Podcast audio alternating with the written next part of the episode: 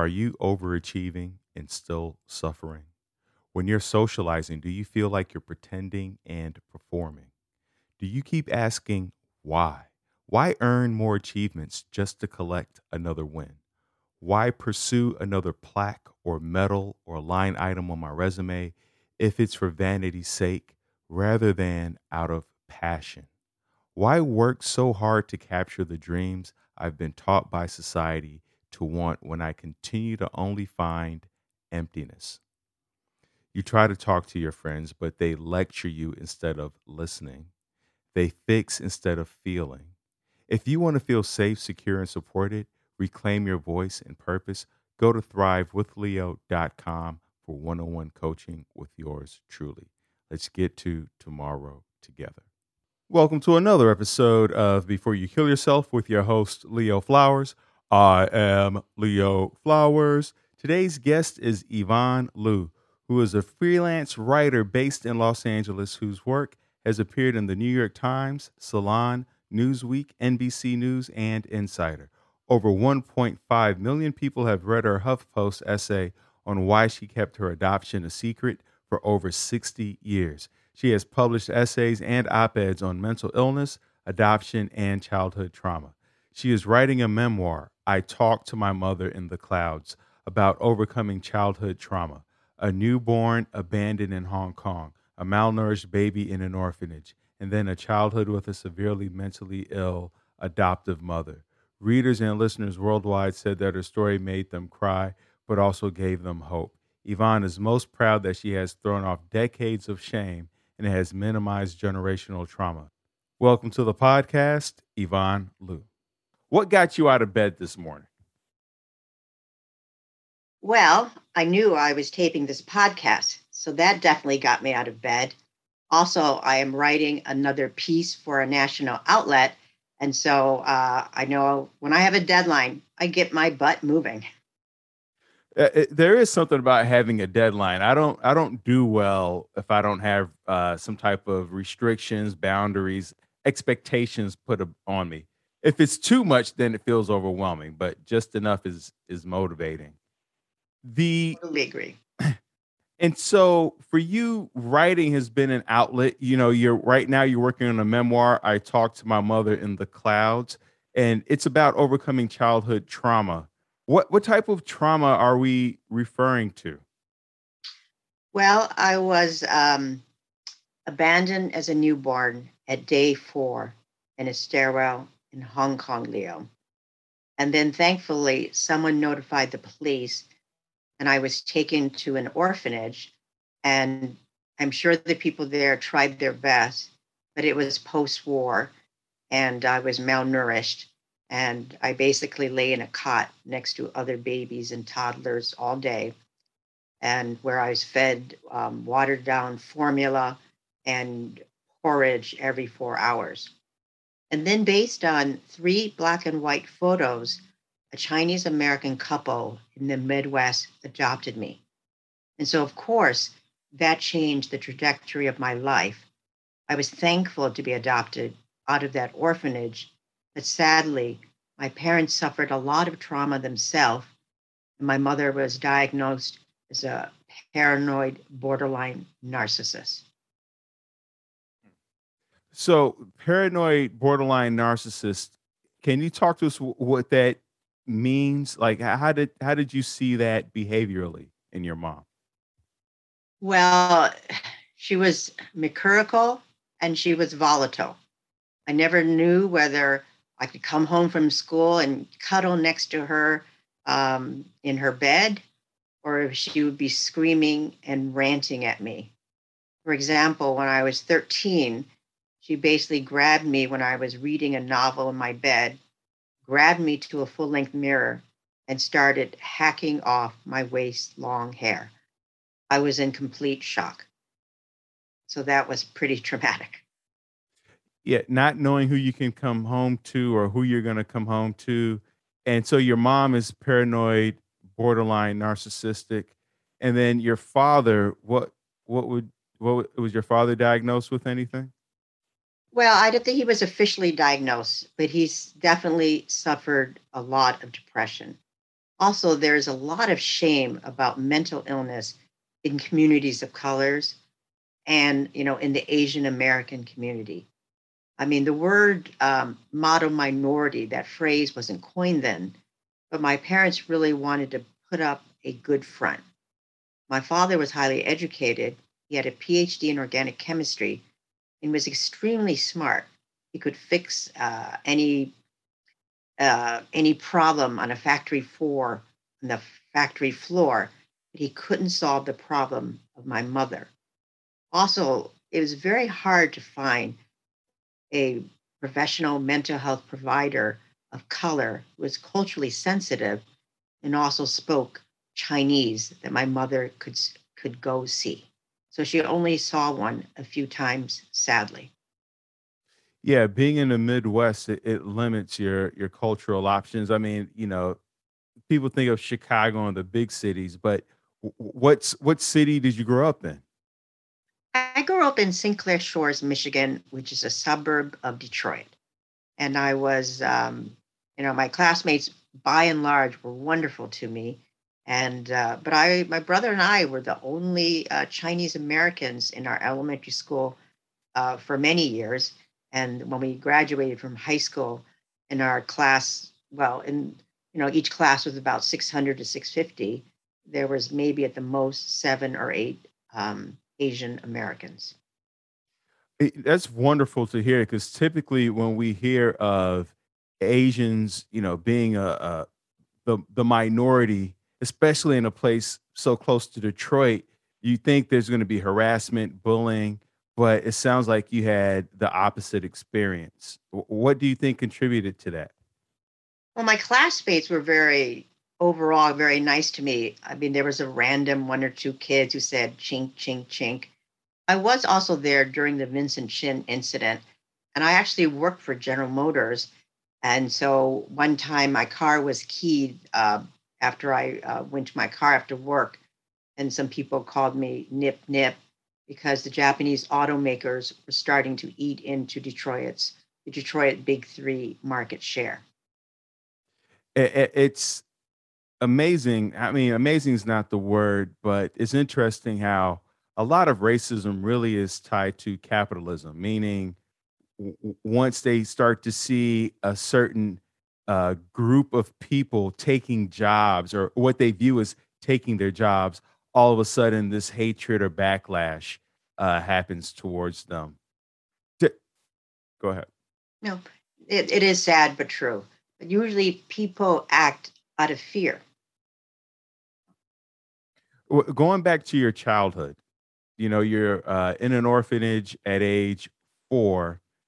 So much research talks about the importance of touch, human touch, and how that can help the child uh, with self soothing and also develop oxytocin. When you think about your childhood and your mom being paranoid narcissist, did you experience a lot of touch, like soothing, calming touch?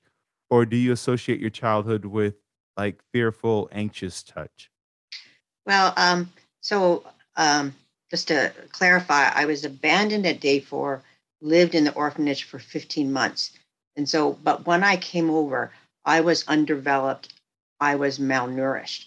And so um, I spoke to my uncle recently. My adoptive mother, who I'll just refer to as my mother, she did care for me as best she could. So I like to think that she did love me, comfort me, because there are pictures where she is cuddling me. Um, in, but I, we all know the studies that show how important those first months and years of a child. I unfortunately probably didn't get a lot of touch uh, in the orphanage because they're overwhelmed with many babies, many toddlers. They're just trying to keep us alive. Yeah, what what do you think is contributing to the number of babies in orphanages? I mean, ha is that something that you've looked into? Is that something that you've been curious about? Just the whole, like, you know, foster kids, orphanages, the number of babies and parents get, you know, quote unquote, abandoning their their babies? Well, um, at that time, I was born in 1959. Culturally, it is a huge, huge stigma for uh, a woman to have sex out of marriage. So there would be an incredible shame for someone to give birth to a child out of marriage. But it's also not just maybe that someone had a child out of wedlock, had an affair, if she was a prostitute. There's also, sadly, in the Asian culture, there is a favoritism for boys. If a family is so, so poor, they might keep a boy, or even they would give it to a relative to raise their boy. But if they were very, very poor, they might abandon a baby. I don't really ha- I haven't really researched, you know, what causes abandonment in America. Though I think we've seen examples, and um, there's those boxes at fire stations and so on and so forth. Because what it is is it could be an unwed mother. It could the person could be on drugs, so on and so forth. As someone said to me, when someone abandons a baby or when someone is given up for adoption, there's always trauma. And in this adoption tri- triad, and I've done a lot of research on that, there's trauma all, all around the birth mother, the adoptive parents, and the child himself. And so, even my therapist has said, though I couldn't verbalize it, I still knew that my birth mother left me. Maybe I'd like to tell myself, and my therapist said, maybe there was someone in that orphanage who I called Naima, which in Chinese means like wet nurse. Now they would they refer to that as a nanny. So I like to think that maybe someone maybe gave me a little more attention, something like that. And so you can imagine there I am in an orphanage, and in some of the documents, it said that I did seem to know everything was around me. As my kids said, "Oh, you were nosy even then. You were very uh, cognizant of everything that goes around." So for me to suddenly be picked up, put in a uh, some carriage, put on some flight, some big steel thing, an airplane, and then land in America and wondering, who are these people? And there's a picture of me staring up at my father. It's like, who are you? I am now thrown into this place where my parents um, they would speak a different dialect than what I probably heard in Hong Kong, and I now quote have a brother, and so there was a lot of shock, and so people call this well the the, the going through the abandonment, the adoption, and also there was some physical and emotional abuse. I suffered what is called complex PTSD, which is not just one thing that happened to me, say, horrifically, say, a rape, but rather it was constant tension. As you had asked, right? I never felt relaxed at home. I never knew when the when the when the other shoe would drop. What was your refuge at home? I would imagine being a writer, you probably started off reading a lot. Did what did you take comfort in books? Like what was your space of comfort or safety? You you you got it spot on. I read, I read, I read. In the summer, sometimes I would read a novel a day. I feel, you know, some regret that I didn't have someone to nurture me to tell me what would be the great books to read but maybe I could not have understood them at that time. My parents were readers. They read the Chinese newspaper. My father read the American newspaper. So books were my refuge. I love the library. It's the place where I dreamed dreams. So, in that transition going from Hong Kong to D- Detroit, Michigan, and you said there was no one to tell you the great books to read. What were some of the books you would recommend to a child, um, you know, maybe up to the age of in their in their tweens that they should read that that might help them understand or help them feel less lonely in the world? Well, there are so many great books that are available now than when I was young. There were very few books they were for young adults or middle age that are written by Asian Americans or people of color or adoptees. So I don't have a specific title, but there are books that can help someone navigate what it's like to go through something. So luckily, you know, the publishing world has expanded. Absolutely. I, you know, that book, uh, H Mart, uh, comes mm-hmm. to mind. And, uh, I mean, unfortunately, that's the only book that I can, I can think of, but, um, I, I'm sure that there are just a number of books, you know, just by Googling and even podcasts that one can listen to to kind of help feel connected uh, in whatever way that um, you feel needed. Yes, and for like immigrants, Beautiful Country by Qian Julie Wang is a beautiful book about the immigrant experience and you know what it's like to not have legal status. Also, All You Will Ever Know by Nicole Chung is a great book for adoptees. I'll link to those in the show notes. I appreciate that. What What do you think contributed to your dad's depression? Besides, you mentioned your mom. Were there other things? Did he have sleep apnea? Was he working long hours? Well, he essentially survived, he had survivor's guilt. And so what it was is, you know, my, my mother would have been 100 this year. They lived through a time of great change in China. Um, there were warlords, there was um, the Kuomintang took power, and then communists came in 1949. And so they were able to flee communist China with like two suitcases, landed in Taiwan.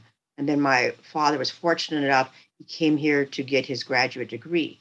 But there was that period called the Cultural Revolution where it was horrific for so many families, especially those who were educated.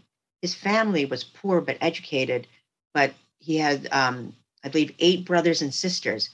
They were sent to prison camps. They were sent to for you know re-education, and one brother committed suicide. So he felt this guilt in terms of why was I the only one to get out? And one day he sat there drinking um, probably scotch or whiskey and saying, I have lived in America longer than I've lived in China. Now, I have kind of a funny thing, not funny. I can tell where someone's sort of culture, where their roots are, how they count. Do they count in English or do they count in Chinese or Japanese? My parents always counted in Chinese. Wow, that that's interesting. Survivor's guilt is so powerful. We know that, especially amongst uh, veterans who Yeah. come back and and survive, and um, you know, as you mentioned, people who escaped communism. I, I know I don't remember what years Mao ruled over there, but um, I, I mean, just the atrocities that he completed. The so you, you read, you come here, you read books. Now you have a new brother. Mhm. Was he? Uh, how old was he when you came over? And then, can you describe what the experience of, or the nature of that relationship was like? Was he open armed from day one, or was it something that had to be developed? Um, I can't remember a lot of details of when I first came over, but my my brother and I still enjoy a loving, close relationship. He is two years older than I am, and in many instances, he was really my protector. I mean, there were some instances where I thought I physically would have been maimed or killed. Yes, and so he's the one who intervened um, to tell my father, "Please don't do that. Please don't do that." and my mother did not intervene. Um, his circumstances are different. He was adopted at a much younger age, and uh, he was a child who was born in America, not in Hong Kong. But um, that is one of the triumphs is that despite our parents, um, uh, the childhood we had, we are still close.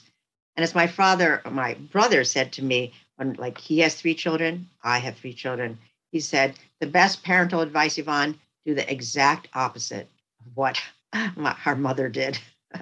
So we can laugh about it. We we have a shared bond. I guess a bond shared through trauma, but also triumph. Is there a part of you that is interested in adopting kids? I'm too old at this age to adopt children, probably. I have um, three children who are um, 22 to 30.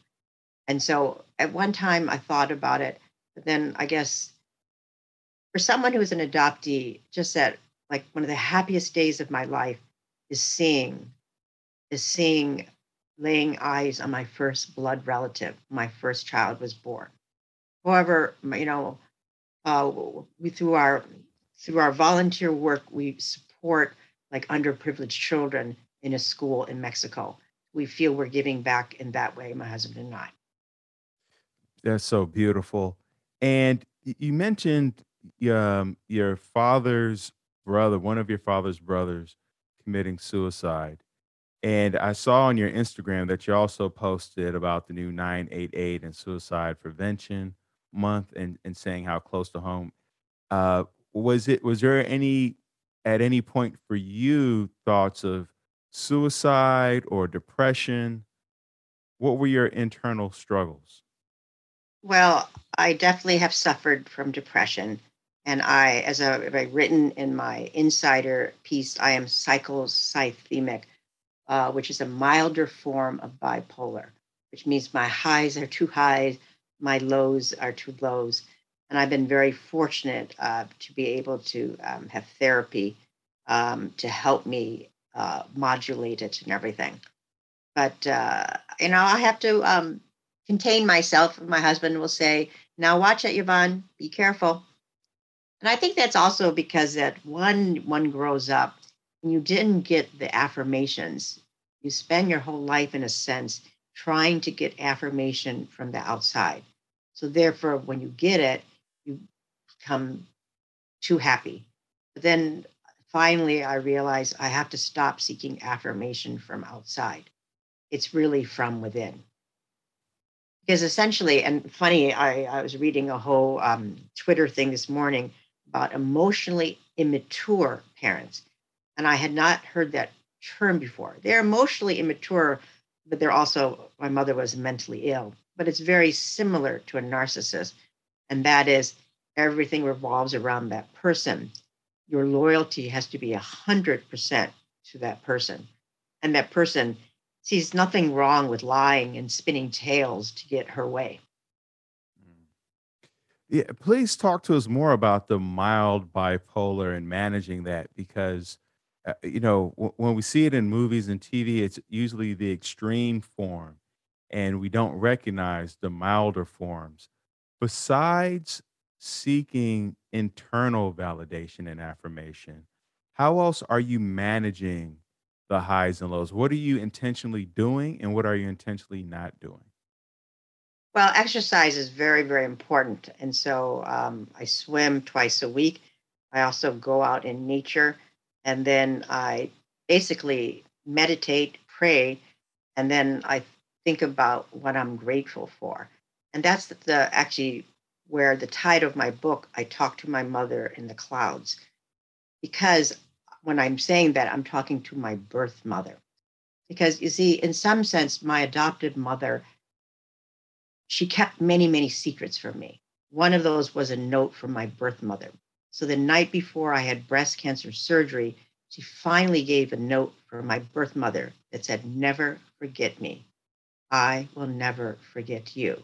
And that was, um, I wrote about it in my, in a New York Times Tiny Love Stories. And I also spoke about it in this past summer in the Modern Love podcast. And what that note told me was that my mother gave me up in love. And it's true. She did not put me, say, in a dumpster for me to die. She put me in a busy place because she wanted me to live. And so when I walk, I look at nature, I look in the clouds. I think that I thank my mother for giving me up in love. So just self care means um, also controlling my scheduling not doing too many things at once, so on and so forth. And, um, you know, having lunch with a friend or talking with someone or just letting the mind go to rest. Um, watching a TV show, you know, growing up, um, I learned about popular culture and American society from television and Dear Abby. you know, I really learned about um, because uh, the culture, the behavior accepted behavior is very different from someone who was born in China in the 1920s versus America. So, um, grew up watching Partridge Family, uh, My Three Sons, Courtship of Eddie Father. And so um, I've learned a lot about culture uh, through television. So television is a great escape. It absolutely is. I have so many friends who've learned the English language, you know, from mm. watching Seinfeld and uh, and you just learn about life. For me, it was the Cosby Show growing up, but the Partridge Family, I absolutely loved. Actually, that theme song, I have to, I have to replay. I have to play it after this episode. Mm-hmm. You, you talked about breast cancer. How did you detect that? How did that come about? Well, my husband and I were actually um, doing what um, married couples do on their anniversary after a romantic dinner and a walk along the beach and uh, we were in bed, and he discovered um, a small mass. And I just said, "Oh, whatever, don't worry about it," because uh, I have dense breasts, and heck, you know, I'm so young. But he insisted that I go get it checked, and it turned out to be breast cancer.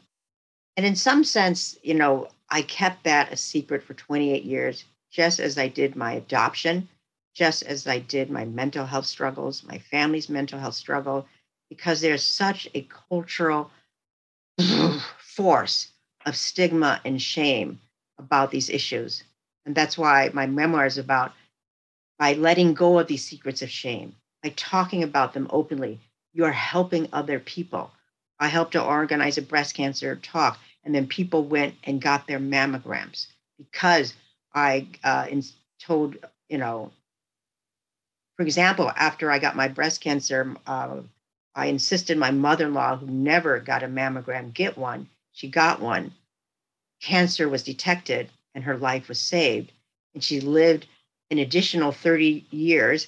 And now, at the ripe, beautiful age of 92, we celebrated um, a couple months ago, she sees, you know, five beautiful, healthy grandchildren.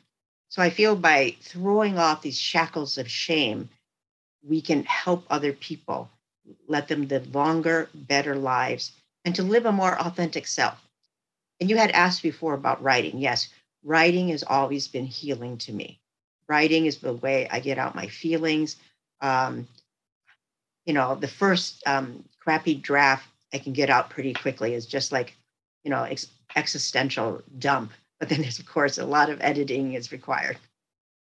Uh, uh, was there a teacher or a mentor, or someone who kind of encouraged you or nudged your writing at, when you were young? Right. Uh, so I was involved in journalism and from middle school and also in high school. And I was uh, the roving reporter uh, who would go uh, in the hallway and ask people, What was the most interesting thing you did this summer? What was your most embarrassing moment? So I was a shy, mousy girl, and journalism really brought me out. It was the first time that I said had a sense of camaraderie. That wow, we would stay after we would, you know, uh, by hand make up these dummies and everything. It was also an escape because I had an excuse not to go home.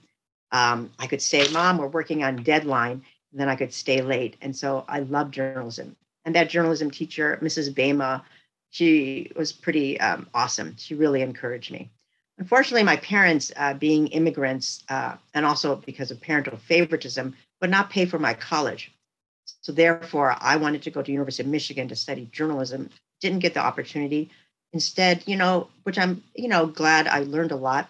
I went to a work study program where I could earn enough money uh, so that I could attend college and live on campus away from home at least half the time. That was one of the happiest days of my life, going away to college. Oh, yeah. I mean, what was that experience like going away to college? I mean, you talked about how writing and journalism was an escape. And then you're going away to college, which I would imagine, yes, you're escaping maybe the abusive parts of being at home. Um, but also, it, was there some like angst of like having to reestablish new connections and friendships and find a new tribe, or were you just too excited about leaving the house? Well, it's interesting. At that time, when people went to college, your parents just dropped you off kind of. It's not the big to do what it is today. There's a whole planned day of activities for the students and the parents a formal goodbye. Um, i was very excited to go to college but also i only lived away half the time because you worked at a general motors facility earned uh, i worked at pontiac motors division and then you rotated back to school. There was some angst because i was i suffer massive imposter syndrome okay I uh, didn't have the opportunity uh, to study journalism or English. You know, we um, I lived in a working class uh, blue collar town. You know, I didn't come from the Tony parts of Bloomfield Hills or Grosse Pointe, where people went to um, better schools. You know, was I up to snuff? And so I had those fears, of course. And you know, would I belong? But I also realized, in some sense, in my life, I've tried too hard to become part of a group to fit in. But uh, what I'm trying to do is replace the family I didn't have. Yeah, speaking of family, you know, when you grow up in with a, a father who is ex- struggling with depression, a mom who is, you know, uh, borderline paranoid, uh, narcissistic, I would imagine that trust for you at a young age was tough. Trusting people, trusting other individuals. Did you? Was there a concern of trust going into your marriage? of can I trust this person? Am I worthy enough to be loved? If if there were those already those feelings of abandonment initially? It wasn't so much in my uh, marriage, but probably in other relationships. Essentially, I looked at things as black and white. There was no gray. Was like my mother you're either for me or against me. And if I find that for some reason you said something bad about me or didn't support me I might cut you off, which is not it's not someone with grace. And so I've learned that you have to give people the benefit of the doubt. But yes, there were certainly trust issues in other things, and uh, probably more in the business side. And that is, if you you got um, taken advantage of once, you say, "No one will take advantage of me again," or you learn, "Oh, wow, they outwitted me they got me. They got me in a corner. And you realize, you know, I guess that, you know, my book, even though there is some trauma, it is one of hope. I mean, some person has said, I have never reached out to an author. I've reached out to you. My HuffPost piece, Why I Kept My Adoption a Secret for Over 60 Years, was read by over 1.5 million people. What people say is, Your story made me cry, but also gives me hope it it resonates with people. And so I feel I'm very privileged to be able to share my story, hopefully to encourage others. Adoptees, people who've had traumatic childhood, people who have parents of mental illness have said, Thank you for giving me a voice. And so I just want to do whatever I can um, to help shine a light on these issues. For example, I want to write an op ed um, about the children of mentally ill parents I mean, one study said that 7.2% of children have at least one parent or guardian who has poor mental health. And believe me, during the pandemic, I thought I felt so sorry for their children. At least going to school, it was an escape for people like children like me. It was a place of repose. You could at least get away from the house from nine to three. But, anyways, that's something I'm very passionate about is to helping um, children, you know, who unfortunately are in the same situation that I was. Yeah, that is such a, a, a powerful mission because there are some kids who, you know, have parents who are struggling with mental illness and then they're being bullied at school. So then they have no repose, uh, you know, no no safe place to go um, unless there's a neighbor's house that they can stay at or a friend's house that they can stay with.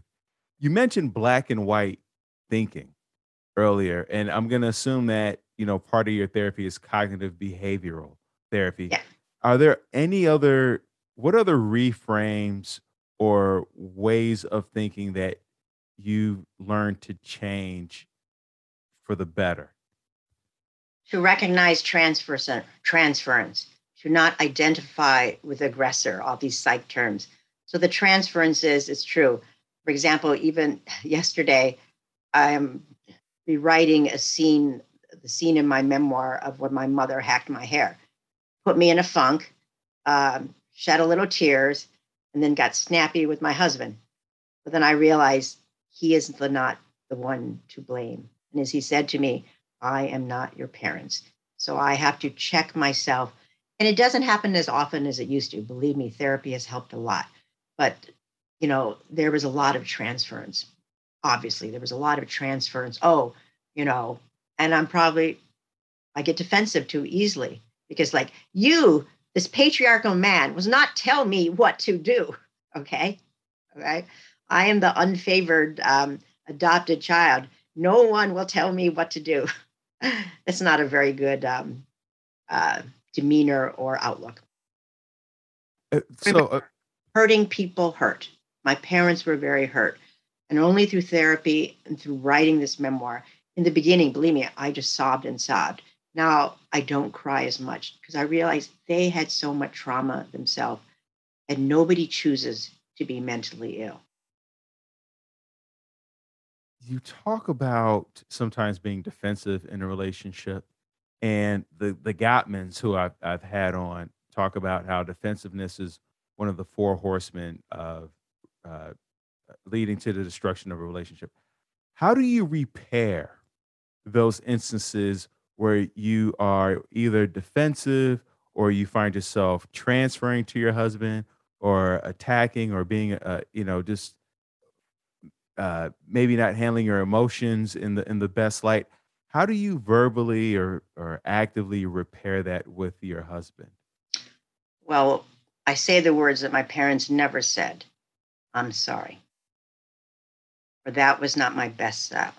I hope you forgive me. And also, people have different, um, what is it, what, um, love languages. To my husband, it would be acts of service. Finally, sew that button on that's been sitting there for months. and and what do you find um, for your husband is uh, uh well I, like if your husband has you know said something that maybe hurt you or offended you what works for you in terms of him repairing things with you or with the relationship? Is it the same? As if him just saying or not just saying but him saying i'm sorry and that wasn't my best self or do, or do you need something else Um, he will say he's sorry. Uh, I'm under a lot of stress, or so on and so forth. And um, he will change his tone of voice. And, um, you know, and I understand. And, uh, you know, in a marriage, um, everyone has to give a little. One advice was the secret of a good marriage is left, in some cases, is to leave some things unsaid but we've been married a long time. And I, one thing I'm very thankful for is that my mother um, basically helped me get what she did not have, and that is a good marriage and a supportive husband. The going back to managing the mild bipolar Mm. uh, diagnosis, does food or meds play into that? And I'm asking because, you know, myself, I struggle with depression and I recognize that certain foods can make me a bit more anxious or excitable. Like I don't have caffeine. Is there, are there foods that you eat or don't eat to manage the mild bipolar? Um, uh, I really, uh, right, I have to really control my caffeine. My family think it's laughable. I'll take a very, very small amount of like maybe one ounce of coffee and dilute it and dilute it so that I don't get overstimulated with caffeine. Also, um, now I, I think like today is a great day. You know, there was so much that was not understood before. I probably, I'm sure, suffer from seasonal affected depression. And so I know those days. And then unfortunately, it's not good, uh, but I'll go binge on carbs. and I, my mother did too. Uh, so I think there's something in that, that white bread, I forgot what the word is, that is very satisfying um, to the psyche. Mhm. Yeah, I mean, plus it's like nostalgic, right? Because if your Mm. mom ate it, and then it's kind of like I know I my go-to was ice cream, and it's just because I remember uh, eating ice cream with my mom, so there was like some subconscious way of wanting to reconnect with her. Um, are there parts that are you wait? Uh, one, are you done writing the book, or are you still in the process of writing? it? I'm still in the process of writing it. Okay. Yes. Mhm. because I was going to ask if there are parts that you want to include in the book that it just doesn't flow in. Like you have to take it out just for continuity's sake or you know pacing's sake. Is there a story you just like ah I don't know if I can include this, but but it's but it's important and maybe could be told in a different form. Yeah, that is such a good question. I guess what it is in the memoir, what they say is, you know, you have to have a thesis or a theme. And mine is that even if you had a very traumatic childhood, you can still have a good life. And also keeping the energy and the emotional angst of keeping these secrets weighs you down. by letting go of them, you can live your authentic self. I actually have some very funny antidotes, but I'm not sure if they um, um, tie into the theme. But people also said nobody wants to read a lot of trauma uh, porn. There has to be some moments of levity. So there's some pretty, well, for example, my mother would say some funny things. She was very old fashioned. She did not take a shower for, for decades until late in her life. When she came over and visited my husband and I for the first time, you know, I set out the bathroom very nicely, put towels and this and that for her, knowing she could only use the bathtub in my master bathroom. And then when I came back later, I saw that she had used my facial soap in the bathtub on her body. And I said, Mom, you're, you know, you use my more expensive facial soap on your body. And she said, My body is equal to your face. so she would, and so my mother is actually a thwarted writer. And so, but, you know, I learned a lot from her. She, you know, she learned to drive in her 40s, to swim in her 50s she said, I will learn English so that my children can understand me better. So she was probably fairly intelligent, but she didn't finish college. And she had a lot of frustrations. I mean, she was in the Midwest with no Mandarin speaking other Chinese friends nearby. Her whole way of life turned upside down.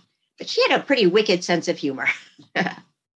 Yeah, uh, you know, I was reading this book on delusions, and so much. Uh, uh, I don't want to say this is the case for everyone, but a lot of mental illness seems tied into thwarted uh, achievements or mm. or needs, or you know, wanting to get from point A to point B, not being able to have it, and then that that energy becomes destructive uh, you know, we turn it on ourselves. That creative energy sometimes is so strong. It doesn't have an outlet, if you didn't have books, if you weren't able to write, uh, who knows what path you, if you weren't able to be a journalist, right? Um, you know, that thwarted, and it, even in love, unrequited love, when you love something so much, but it doesn't love you back, like, what do you do with that? And how painful that experience can be. Uh, go ahead.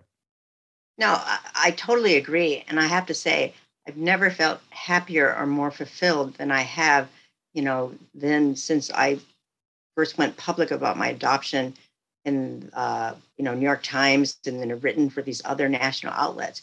I'm finally doing what I felt I was meant to do. But, you know, maybe I didn't have the emotional maturity or, you know, the experience to write this before because I first was thinking of a nonfiction book to talk a, a book and about how about resiliency. But I'm not a psychologist. I'm not a sociologist. I'm not a life coach. But I mistakenly thought that my family, my children, didn't want me to write my own story. But we were on a family trip, and I was talking, lamenting, like, "Oh, I, I will probably never get a book. I don't have the qualifications, you know, but I can't write my own memoir."